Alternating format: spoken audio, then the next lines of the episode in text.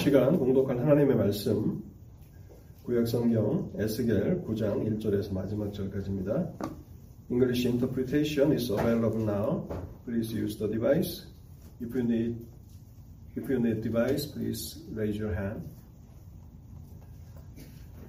하나님 말씀 에스겔 구약성경 에스겔 9장 1절에서 11절까지를 읽도록 하겠습니다.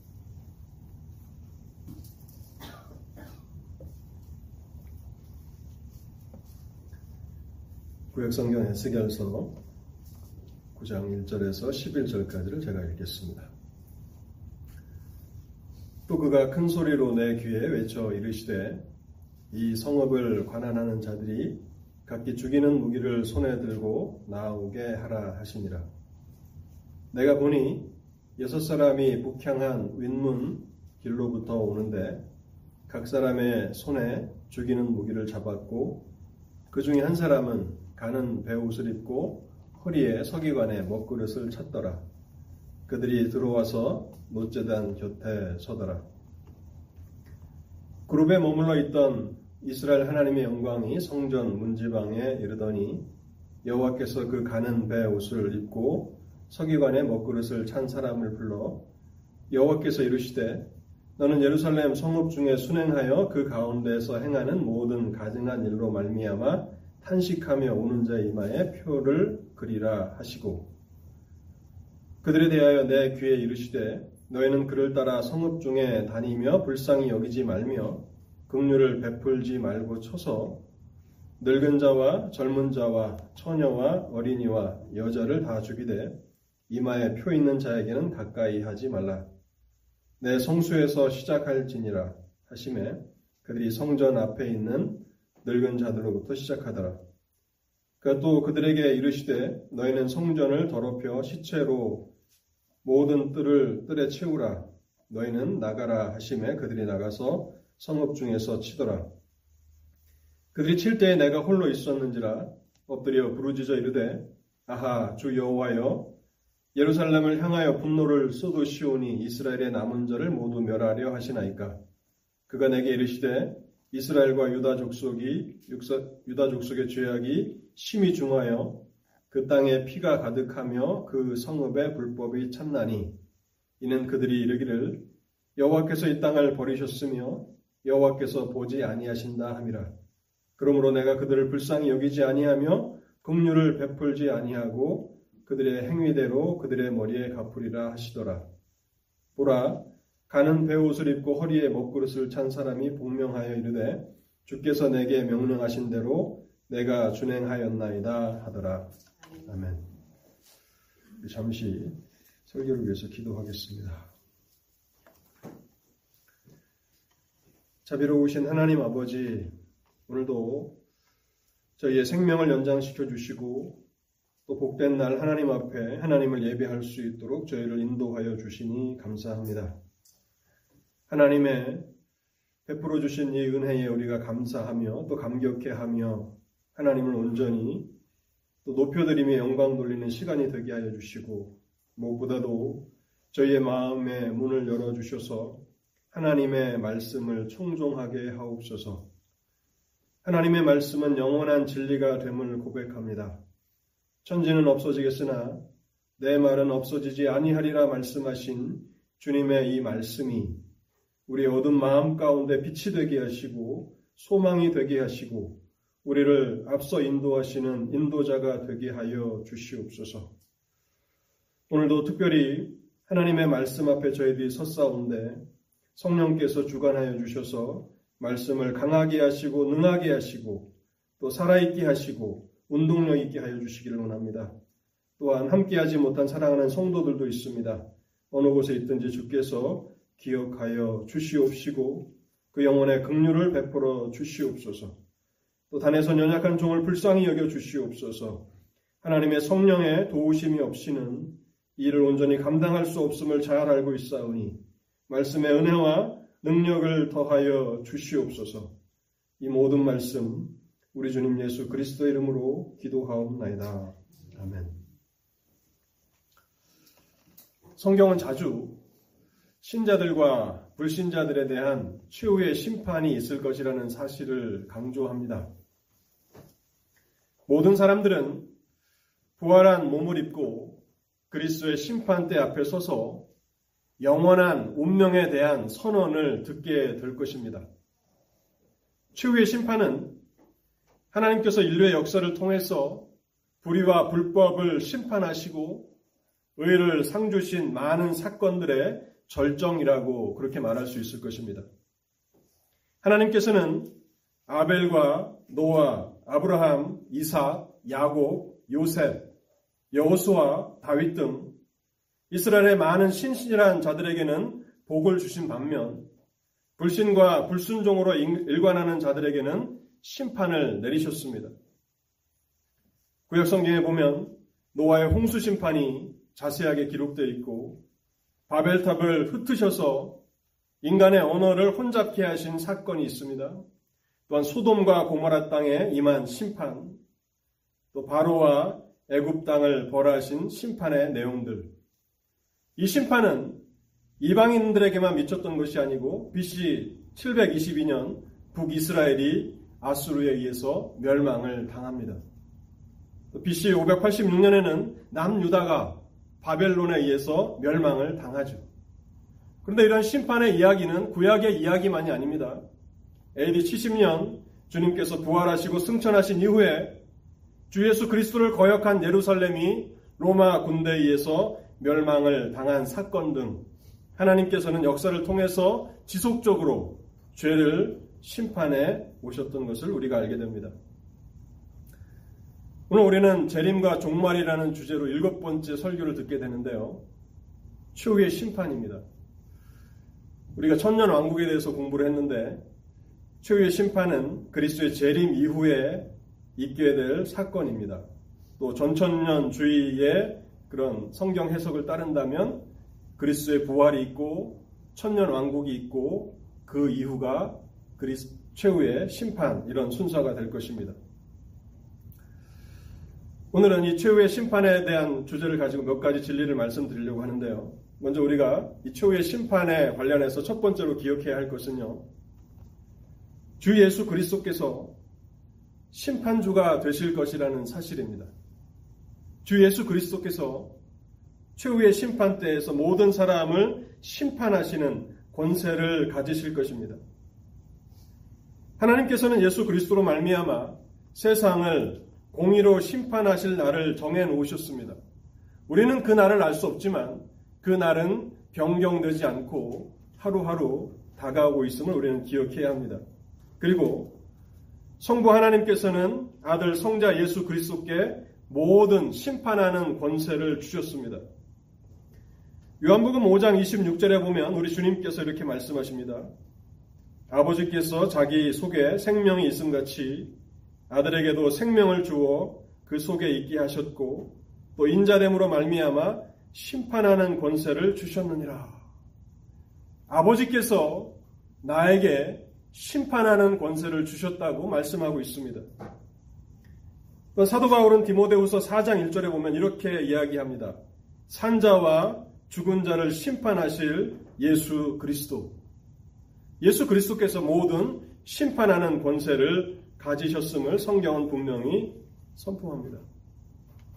그래서 그날에 타락한 천사들, 사탄들이 심판을 받게 될 것입니다. 그뿐만 아니라 이 땅에 살았던 모든 사람들이 그리스도의 심판대 앞에 나타나서 자신들의 생각과 말과 행위를 예수 그리스도께 직고하고 그들이 선악간에 행한 몸으로 행한 것을 따라서 보응을 받게 될 것입니다. 이것이 성경이 우리에게 증거하는 중요한 종말에 관한 교리입니다. 그렇다면 누가 심판대에 설 것인가 라고 하는 주제를 생각해 보겠습니다. 심판의 모든 권세는 하나님의 아들 예수 그리스도께서 가지셨고 그렇다면 누가 심판대에 설 것인가? 먼저는요. 모든 불신자들은 다 심판을 받게 될 것입니다. 시간 관계상 제가 요한계시록 20장 말씀을 읽지는 않았는데 재림과 종말에 대한 설교를 하면서 요한복음, 아, 요한계시록 20장을 여러 차례 읽었기 때문에 오늘은 좀 생략했습니다. 그 요한계시록 20장 12절에 보면요. 이렇게 기록하고 있습니다. 또 내가 보니 죽은 자들이 큰 자나 작은 자나 그 보좌 앞에 서 있는데 책들이 펴 있고 또 다른 책이 펴졌으니 곧 생명책이라 죽은 자들이 자기 행위를 따라 책들에 기록된 대로 심판을 받으니 라고 써 있습니다. 모든 불신자들은 자신들의 행위를 따라서 심판을 받게 될 것입니다. 그것이 성경이 선포하는 중요한 진리입니다. 재미있는 글을 제가 최근에 읽었는데요. 그 하버드 의과 대학에서 정신의학과 신경생물학으로 박사학위를 받은 한 크리스찬이 재미있는 연구를 했는데 인간의 뇌가 어떻게 작동하고 또 뇌가 어떻게 자료들을 저장하는가에 관한 조사와 연구를 했다고 합니다. 근데 그 박사에 의하면 인간의 삶의 경험과 모든 것들이 하나도 빠짐없이 다 인간의 뇌에 기록된다라고 그렇게 결론을 내리고 있습니다. 물론 우리가 뇌에 기록된 모든 내용들을 다시 기억해내지는 못하지만 뇌는 최소한 뇌는 우리가 삶을 살아가면서 경험했던 모든 경험들과 그 순간들을 다 저장하고 있다라고 하는 것이 세계 최고의 의과대학이라고 하는 하버드에서 박사를 받으신 분의 그런 연구이고 결론입니다. 그래서 그 크리스찬 박사가 말하기를 최후의 심판 때에서 책들이 펼쳐 있다라고 어, 요한계시록 20장이 기록하고 있지 않습니까? 책들이 펼쳐져 있는데 아마도 이 책들이란 각 사람의 뇌에 기록되어 있는 기억일 것이다. 하나님께서 모든 사람의 뇌에 기록되어 있는 그 뇌, 저장되어 있는 그 기억들을 다 끄집어내서 최후의 심판 때에 그렇게 사용하실 것이다. 그래서 심판날에 인간의 뇌에 저장되어 있는 기록은 그 사람이 행한 모든 것들을 다 보여줄 것이고 반박할 수 없는 증거가 될 것이다. 라고 그 크리스천 박사가 쓴 글을 제가 읽어 보았습니다. 그래서 성경은요, 마지막 심판날에 불신자들이 유구무원일 것이라고 말합니다. 입이 있어도 한마디도 변명하지 못할 것이다. 그렇다면 우리는 다음 주제를 생각해 볼 때요. 모든 불신자들은 죽은 이후에 그리스도의 재림 이후에 최후의 심판 때에 서서 자신들이 행한 모든 생각과 말과 행위에 대해서 심판을 받게 되는데 최후의 심판 날에 성도들도 심판을 받을 것인가 하는 것입니다. 예수 그리스도를 믿는 성도들도 심판 때에 서게 될까요? 여러분 어떻게 생각하십니까? 바울은 로마 로마 교회에 편지를 쓰면서 로마서 14장 10절에 이렇게 말합니다. 내가 어찌하여 내 형제를 비판하느냐? 어찌하여 내 형제를 업신 여기느냐? 우리가 다 하나님의 심판대 앞에 서리라. 기록되었으되 주께서 이르시되 내가 살았노니 모든 무릎이 내게 꿀릴 것이요 모든 혀가 하나님께 자백하리라 하였느니라. 이러므로 우리 각 사람이 자기 일을 하나님께 짓고 하리라. 고린도서 5장 10절에는 이런 말씀이 있습니다. 이는 우리가 다 반드시 그리스도의 심판대 앞에 나타나게 되어 각각 선악 간에 그 몸으로 행한 것을 따라 받으려 함이라. 성경은요, 그리스도인들도 성도들도 심판대 앞에 서게 될 것이라고 분명하게 말씀합니다. 그런데 한 가지 소망이 있는 것은 무엇인가 하면요. 주 예수, 주 예수 그리스도께 속한 사람들은 그리스도를 자신들의 재판장으로만이 아니라 자신들의 대언자로서 가지게 될 것입니다. 예수 그리스도는 예수를 믿는 자들에게는 심판주이실 뿐만 아니라 동시에 자신들의 대언자고 변호자로서 가지게 될 것입니다. 오늘 우리가 읽은 에스겔 8장을 보면요. 에스겔 8장에 보면 에스겔이 환상을 보게 되는데 이 환상은 예루살렘이 멸망당하는 그 환상입니다. 하나님께서 이미 예루살렘이 멸망하기 직전에 환상을 통해서 어떻게 예루살렘이 심판을 받을 것인지를 에스겔을 통해서 보여주신 것입니다. 에스겔이 본 환상에 보면 살생 무기, 사람을 죽일 수 있는 무기를 가진 여섯 명의 사행, 사형 집행인이 등장합니다. 근데 그 여섯 명 중 가운데 한 사람은 살생 무기를 가지지 않고 서기관의 먹그릇을 가졌다고 성경이 기록합니다. 여기 서기관의 먹그릇이라는 것은 잉크와 붓이 든 그 도구를 가졌다는 것입니다. 하나님께서 이 서기관의 먹그릇을 찬 사람에게 말씀하십니다. 에스겔 8장 4절 말씀인데요. 이르시되 너는 예루살렘 성읍 중에 순행하여 그 가운데서 행하는 모든 가증한 일로 인하여 탄식하며 우는 자의 이마에 피어라 하시고 심판이 이루어지지만 심판이 이루어지기 이전에 서기관의 먹그릇을 찬 사람에게 하나님께서 명령하시기를 성중을 돌아다니면서 그 성에서 벌어지고 있는 가증한 모든 일로 인해서 탄식하며 우는 자의 이마에 표를 하라.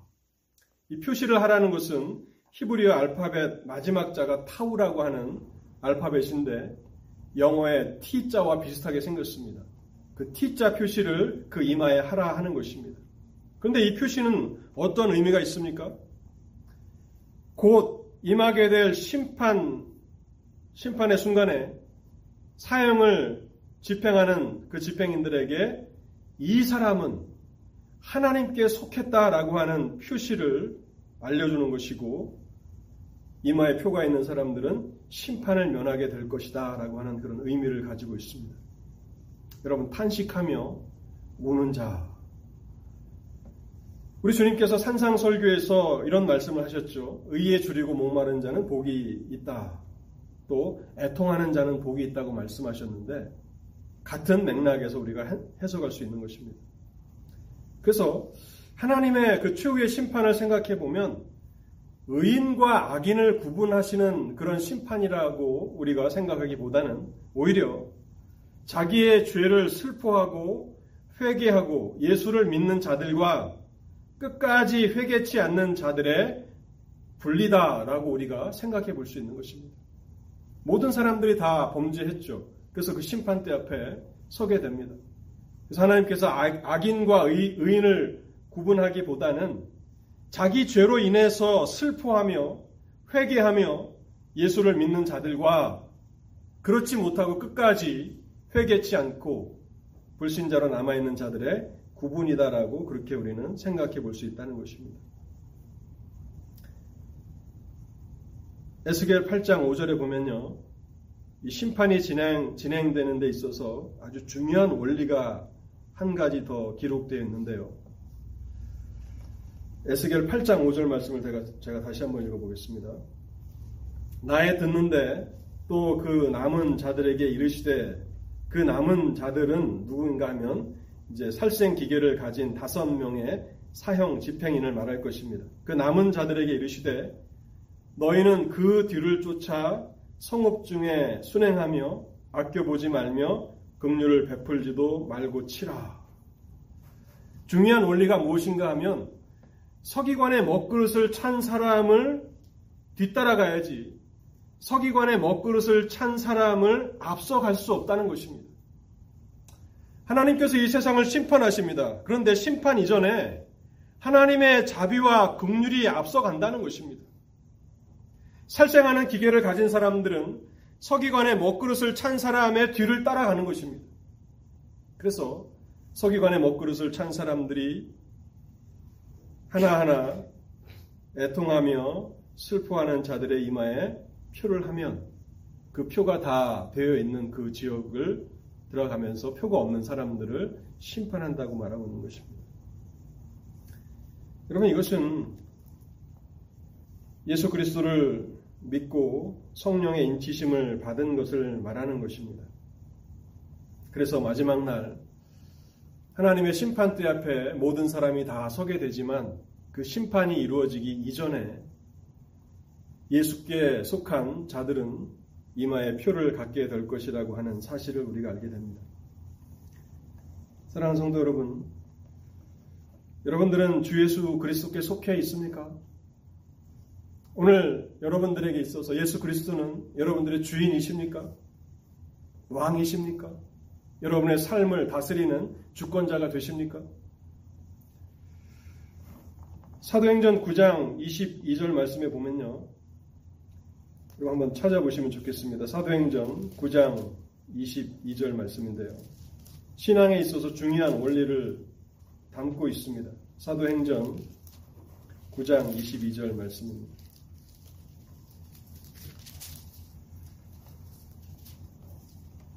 사울은 힘을 더 얻어 예수를 그리스도라 증언하여 다메섹에 사는 유대인들을 당혹하게 하니라. 여기 신앙 고백이 무엇인가, 초대 교회의 신앙 고백이 무엇인가를 알려주는 중요한 구절이 있습니다. 예수를 그리스도라 증언하여. 예수가 그리스도시다라고 하는 것이 신앙 고백입니다. 우리는 종종 예수 그리스도를 분리시켜서 예수님 이렇게 얘기하는 때가 많은데 사실 예수님이라고 하는 단어는 신앙 고백이 아닙니다. 그것은 나사렛에 태어나신 인간을 말하는 것입니다. 근데 바울은 예수가 그리스도이시다라고 하는 것을 증언합니다. 그것은 어떤 의미가 있습니까? 예수가 나사렛 예수가 하나님이 보내신 그리스도이시다. 구원자이시다. 메시아이시다라고 하는 것이 예수 그리스도라고 하는 말입니다. 근데 그 아름다운 신앙 고백을 우리는 분리시킬 때가 많죠. 왜냐하면 뭐 번거로우니까 예수 그리스도보다는 예수님이 훨씬 편하니까. 근데 본문에 보시면요. 다메섹에 사는 유대인들을 당혹하게 하니라. 불신자들에게는 당혹스러운 것입니다. 예수가 그리스도라고 말하는 것이 당혹스러운 것이죠. 아직도 불신 유대인들은 그리스도가 오시지 않았다고 얘기하는 것이죠. 그래서 예수 그리스도라고 하는 이 말은 분리시킬 수 없는 것입니다. 또 한 군데를 찾아보고 싶은데요. 고린도전서 12장 3절 말씀입니다. 고린도전서 12장 3절 말씀 여러분 잘 기억해 놓으시고 신앙 고백이 얼마나 중요한가를 우리는 성경을 통해서 배워야 하는데요. 고린도전서 12장 3절에 보면요. 그러므로 내가 너희에게 알리노니 하나님의 영으로 말하는 자는 누구든지 예수를 저주라 저주할 자라 하지 아니하고 또 성령으로 아니하고는 누구든지 예수를 주시라 할 수 없느니라. 성령으로 아니하고는 누구든지 예수를 주시라 할 수 없느니라. 서기관의 먹그릇을 찬 사람이 표시를 한다는 것은 성령의 인침을 말하는 것입니다.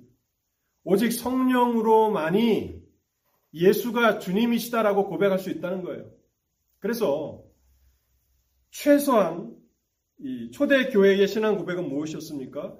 주 예수 그리스도입니다. 예수 그리스도 우리 주. 근데 오늘날 기도할 때 보면 예수님 이름으로만 기도하는 분들이 참 많아요. 뭐 그렇다고 틀렸다고 할 수는 없지만 최소한 초대 교회에 성경적인 그런 신앙 고백은 주 예수 그리스도입니다. 바울은 돌아다니면서 예수가 그리스도이심을 증거했습니다. 그리고 고린도서 12장 3절에 보면 성령으로 하지 않는다면 그 누구도 예수를 주라고 할 수 없다. 그래서 우리 주님 예수 그리스도라고 하시든지 주 예수 그리스도라고 해야 그것이 온전한 신앙 고백이 되는 거예요. 그래서 이것은 아무리 강조해도 결코 지나치다고 할 수가 없는 것입니다. 주 예수 그리스도. 고린도전서 1장 한번 보시기 바랍니다. 사도 바울, 사도 바울이 고린도전서 1장 2절에 보면요. 고린도의 성도들이 어떤 사람인가? 그 초대 교회가 어떠한 기초 위에 세워져 있는 것을 쓰고 있는데 고린도전서 1장 2절에 보면요.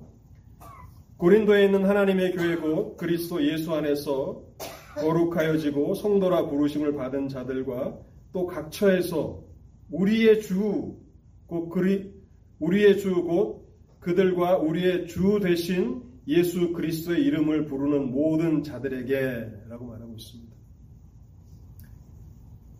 우리의 주, 곧 그들과 우리의 주 대신 예수 그리스도의 이름을 부르는 모든 자들에게 하나님 우리 아버지와 주 예수 그리스도로부터 은혜와 평강이 있기를 원하노라.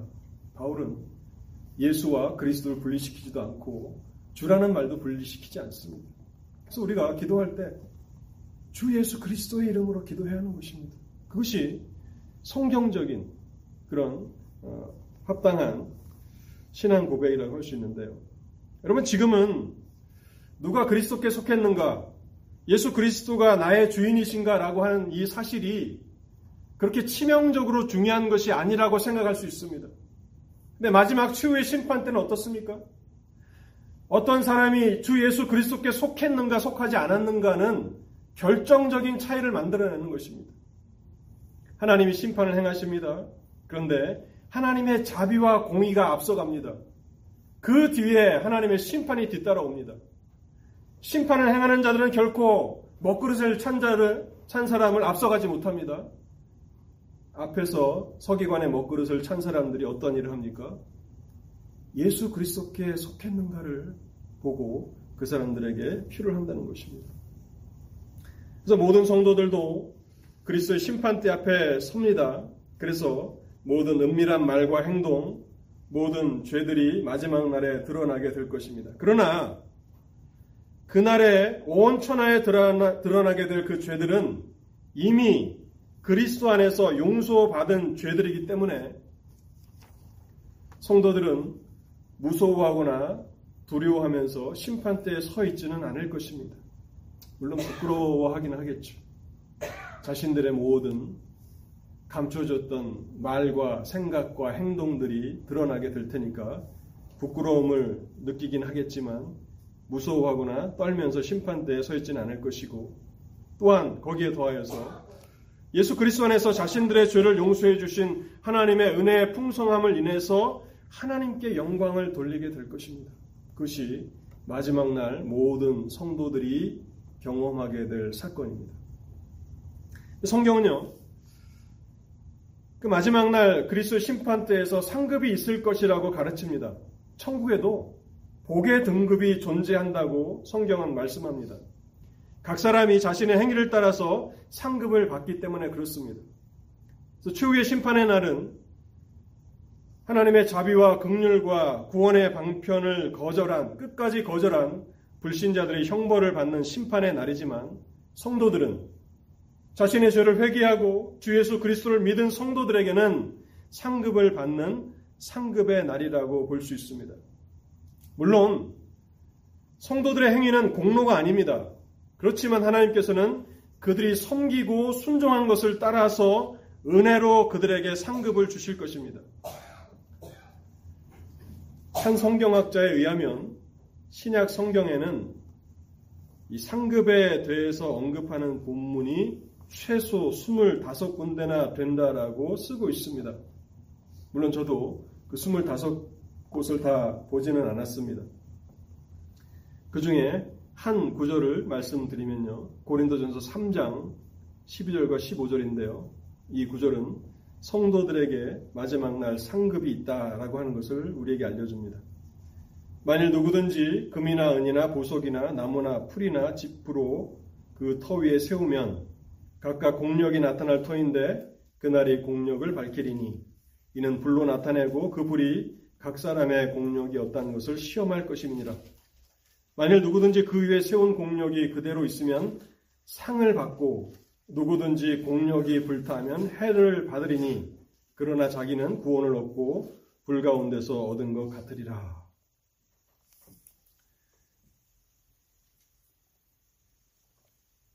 물론 어떤 성경학자들은 또 어떤 크리스찬들은 천국에 무슨 상급이 있느냐라고 상급의 그런 개념을 부인하기도 합니다. 그런데 우리가 인상적으로 봐야 할 것은 하나님의 은혜를 연구하고 많이 강조했던 은혜의 신학자라고 하는 성 어거스틴이 있습니다. 아마 여러분들은 한 번쯤 어거스틴의 이름을 한 번 정도는 들어보셨을 것입니다. 어거스틴조차도 이 상급에 대해서 인정하면서 이렇게 씁니다. 하나님의 상급은 우리의 행위 때문은 아니지만 우리의 행위 때문이 아니라 하나님의 은혜 때문이죠.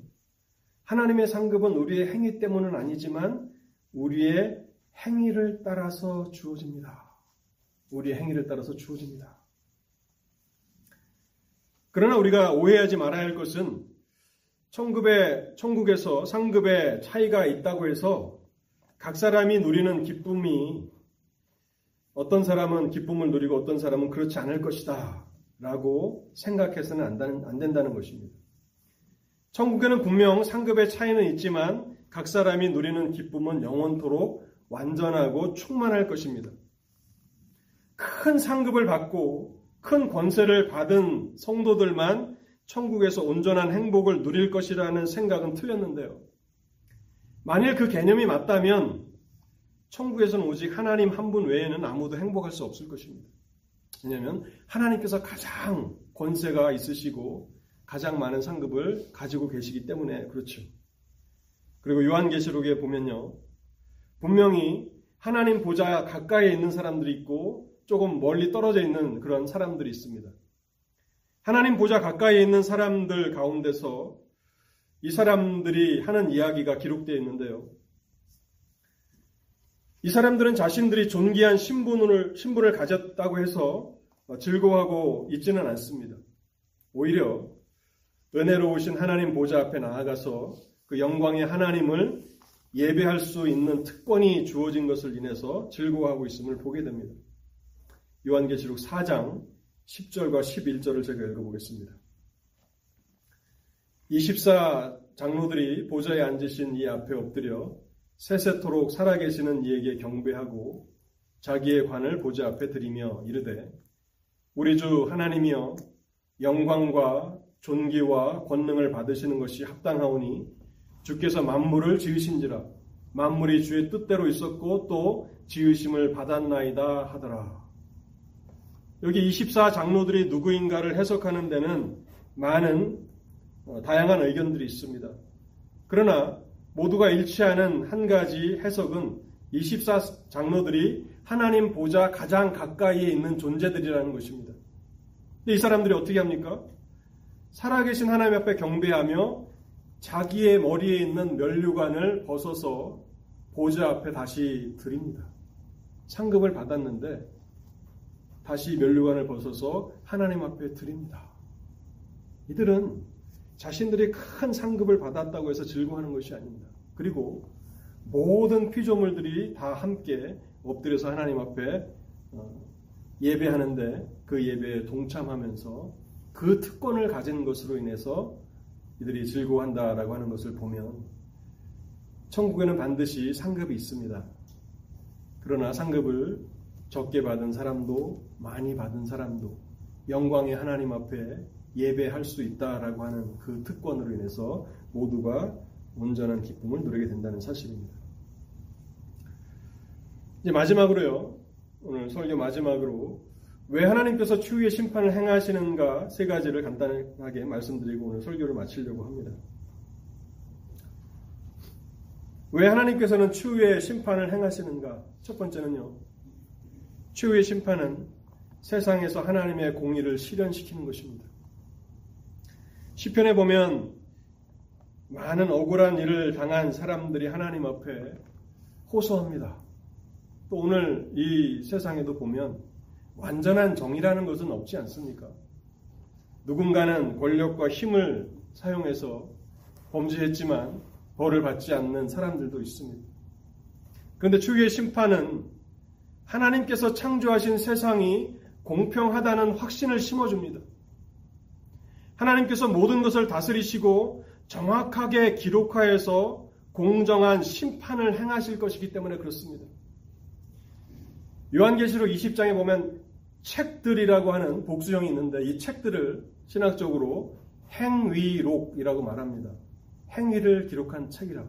뭐 그것이 뭐 어떤 뇌 과학자, 뇌를 연구한 박사의 이야기처럼 뇌에 저장되어 있는 기억인지 뭐 다른 것인지는 모르겠지만 어느 날뭐 새로 나온 차들 보면 우리의 동선을 다 기록하는 블랙박스가 다 있지 않습니까? 그 칩 안에 다 기록되는 것처럼 하나님께는 어려운 일이 아닐 것입니다. 모든 것을 정확하게 기록해 놓으셨고 공정한 심판을 행하실 것입니다. 그래서 책들이 펴 있다. 요한계시록 20장 12절에도 있고요. 말라기 3장 16절에도 보면 이 책들에 대해서 언급하고 있습니다. 신약과 구약 모두가 책들이 있다고 얘기하고 있는데 이 책들을 따라서 공정하게 하나님은 심판하실 것입니다. 그래서 세상에 하나님의 공의를 신원시키는 것이 첫 번째 하나님께서 최후 심판을 행하시는 목적이고요. 두 번째 이 최후의 심판에 대한 교리는 하나님의 백성들로 하여금 다른 사람들을 조건 없이 용서해 줄 수 있도록 만들어 줍니다. 우리가 믿음으로 사는 것이 무엇인가를 다윗을 통해서 세 번 살펴보지 않았습니까? 그때 악으로 악을 갚지 말고 손으로 악을 갚는 것이 하나님의 뜻이다라고 하는 말씀을 제가 어, 드렸는데요. 최후의 심판이 있기 때문에 우리가 세상을 살아가면서 악으로 악을 갚지 않고 선으로 악을 갚는 근거가 된다는 것입니다. 우리에게 잘못한 사람에게 복수하는 일이 우리에게 속한 일이 아닙니다. 우리는 그러한 복수를 원해서도 안 된다는 사실을 알게 되죠. 로마서 12장 19절에 내 사랑하는 자들아 너희가 친히 원수를 갚지 말고 진노하시며 맡기라 기록되었으되 원수 갚는 것이 내게 있으니 내가 갚으리라고 주께서 말씀하시니라.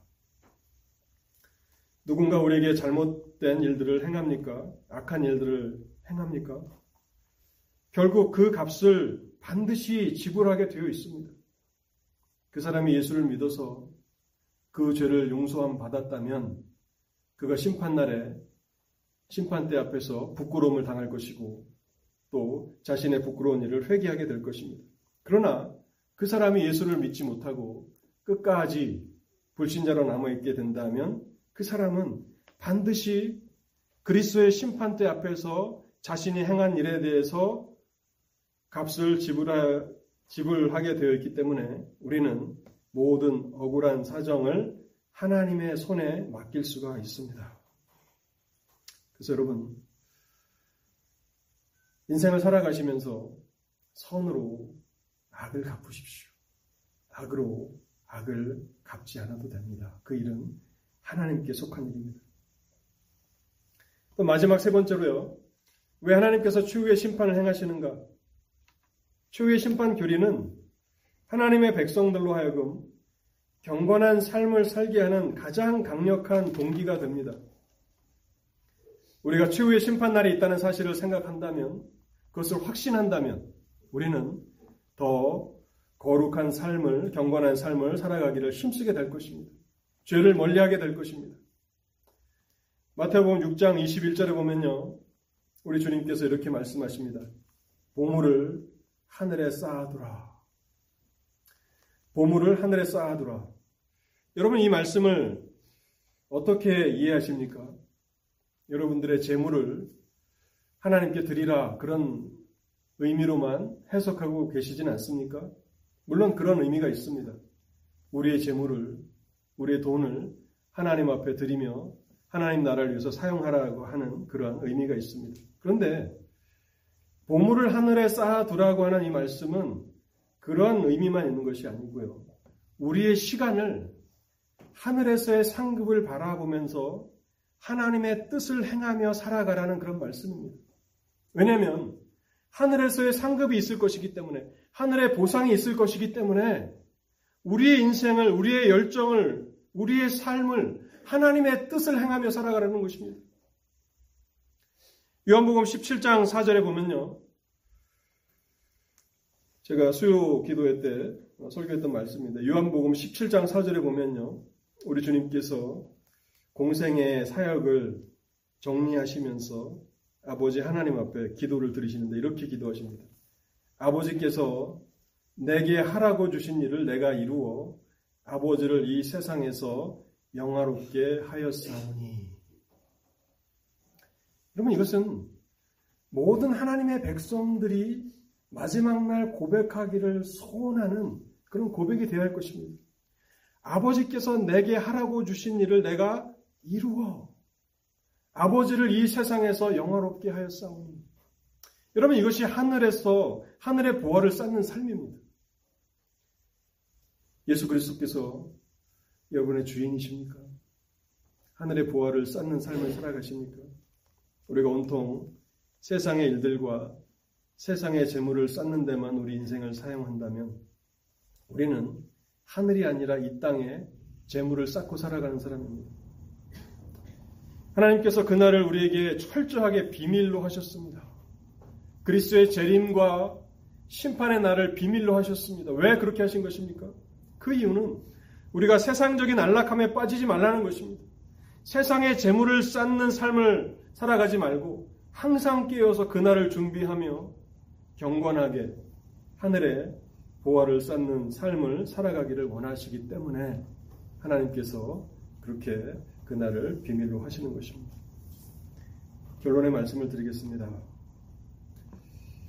여러분의 인생을 살아가시면서 우리 인생의 마지막, 이 세상의 마지막에 최후의 심판이 있다라고 하는 사실을 생각하면서 살아가십니까?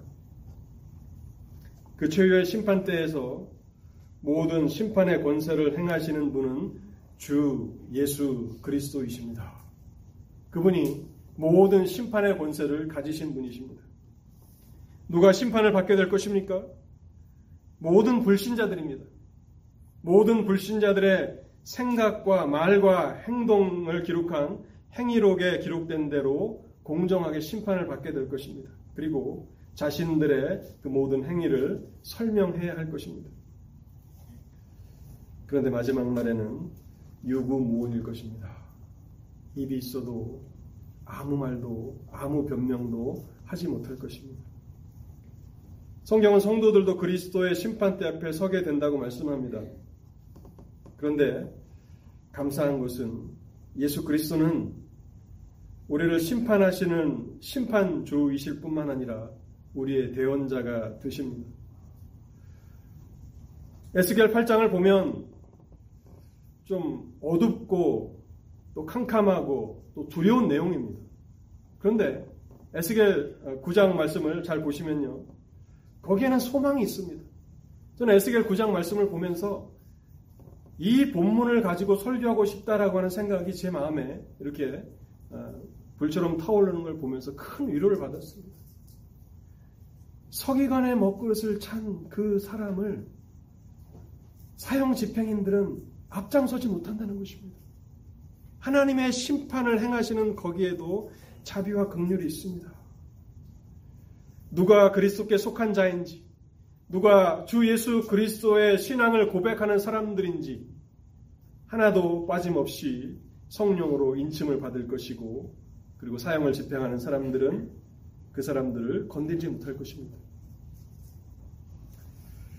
그래서 우리는 우리가 예수를 잘 믿는 성도들이라면 그날에 우리의 모든 것들이 드러나서 부끄러움을 느끼긴 하겠지만 그러나 두려워하거나 무서워하진 않을 것입니다.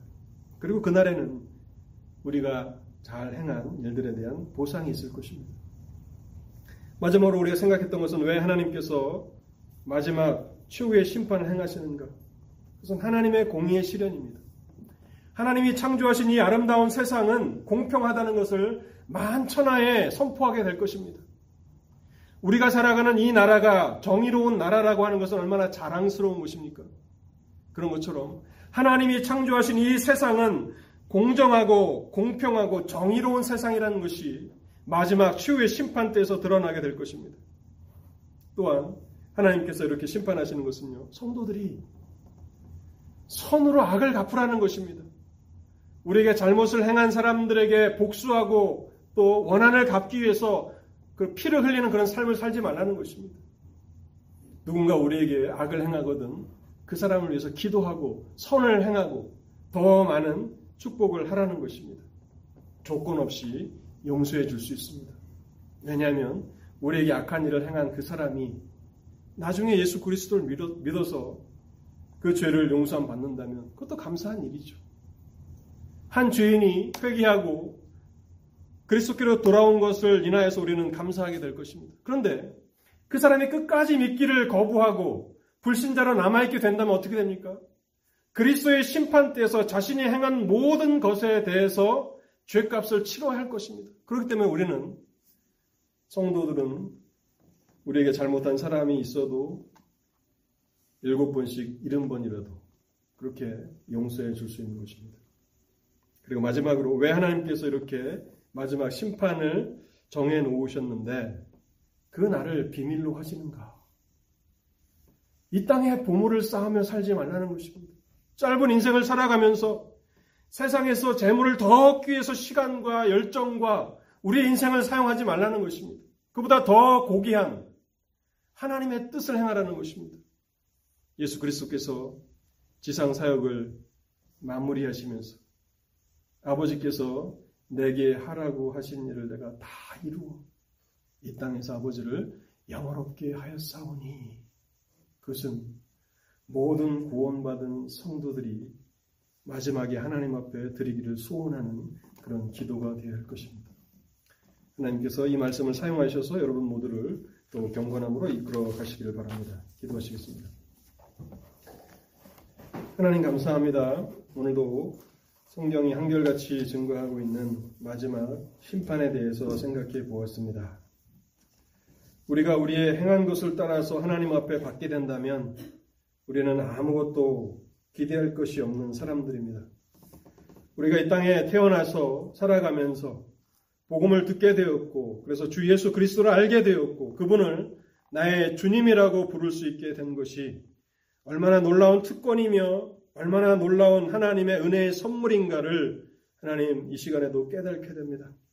하나님 아버지 고개 숙인 사랑하는 성도들의 심령 가운데 이 은혜에 대한 감사함과 감격함이 넘쳐나게 하시고 혹여 이 자리 가운데 아직 예수 그리스도를 자신의 주인이라고 고백하지 못한 자들이 있거든 하나님 불쌍히 여겨 주시옵시고 오늘 이 설교의 말씀을 다시 한번 생각하면서 자신의 죄를 회개하고 주 예수 그리스도를 믿어 하나님께 속한 구원받은 백성들이 되도록 성령께서 일하여 주시옵소서. 우리는 그날이 언제인지 알지 못합니다. 하나님 그러나 하루하루 우리가 우리 인생의 마지막 날인 것처럼 그렇게 경건함으로 살아가게 하시고 무엇보다도 아버지께서 우리에게 주신 하라고 주신 그 일들을 잘 감당하여서 아버지를 영화롭게 하는 삶으로 저희 모두를 인도하여 주옵소서. 우리 주님 예수 그리스도 이름으로 기도하옵나이다. 아멘.